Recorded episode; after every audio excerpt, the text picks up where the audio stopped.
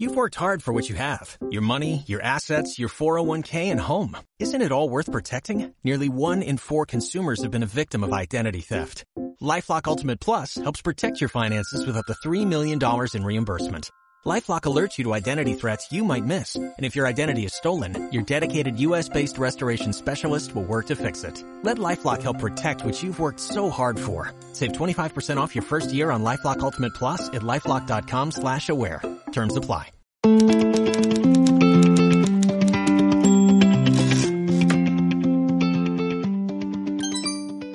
Fecha del día, hoy. Hora, ahora. Destinatario, tú, ser humano de cualquier latitud del mundo. Esto es, escribe una carta, un breve mensaje positivo para el momento del día en el que desees que te alcance un poco de buena vibra. Ahí que va la carta. Muy buen día tenga usted. ¿Qué tal va sintiendo el día? En serio, no tomes como una de esas tantas preguntas banales que nos hacemos. Lo pregunto en serio. ¿Cómo te sientes hoy? No sigas avanzando en este mensaje hasta que no te des el tiempo de responderte con honestidad. ¿Recuerdas en dónde estabas el primero de enero del 2001? Ese día inició el siglo XXI, un siglo que terminará el 1 de enero del 2100. Yo, sinceramente, no me acuerdo.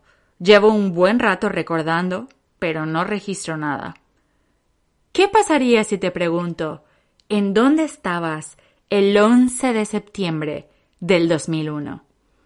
¿Te acuerdas de ese día? Pues fue el día que los aviones se estrellaron en dos de las torres más emblemáticas de los estadounidenses. ¿Te acuerdas qué sentiste?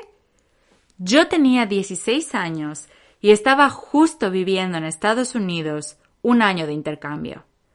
Me encontraba desayunando cuando el señor, que entonces era mi papá de intercambio, me dijo Somebody hijacked the plane. Obvio, no entendí ni papa. Nunca había escuchado la palabra hijacked. Soy antisocial por las mañanas, ¿eh? No soy una persona de mañana. Morning person, dicen algunos. Entendí lo que sucedía cuando vi al segundo avión estrellarse en vivo por la televisión. Era increíble verlo. Yo pensé que se iba a desatar la Tercera Guerra Mundial, que cerrarían las fronteras y que no podría volver a México. Casi todos recordamos en dónde estábamos el 11 de septiembre porque tuvimos una conexión emocional. Daba igual en qué lugar del mundo estuviéramos o la hora del día. En la mayor parte de Occidente, todos sentimos y compartimos el mismo asombro. Nuestros ojos no daban crédito ante la destrucción que venía detrás de una pantalla. El siglo XXI empezó con un ataque terrorista sin precedentes que quedará guardado en la historia y que creó un vínculo entre quienes lo vimos. ¿Cómo recordaremos el 2020? A diferencia de aquel suceso, lo que vivimos con la pandemia nos toca de cerca a todos. ¿Hace cuánto en la historia algo no nos tocaba tan cerca? En la fila de sucesos que se quedan guardados en la memoria, ha llegado nuestro turno.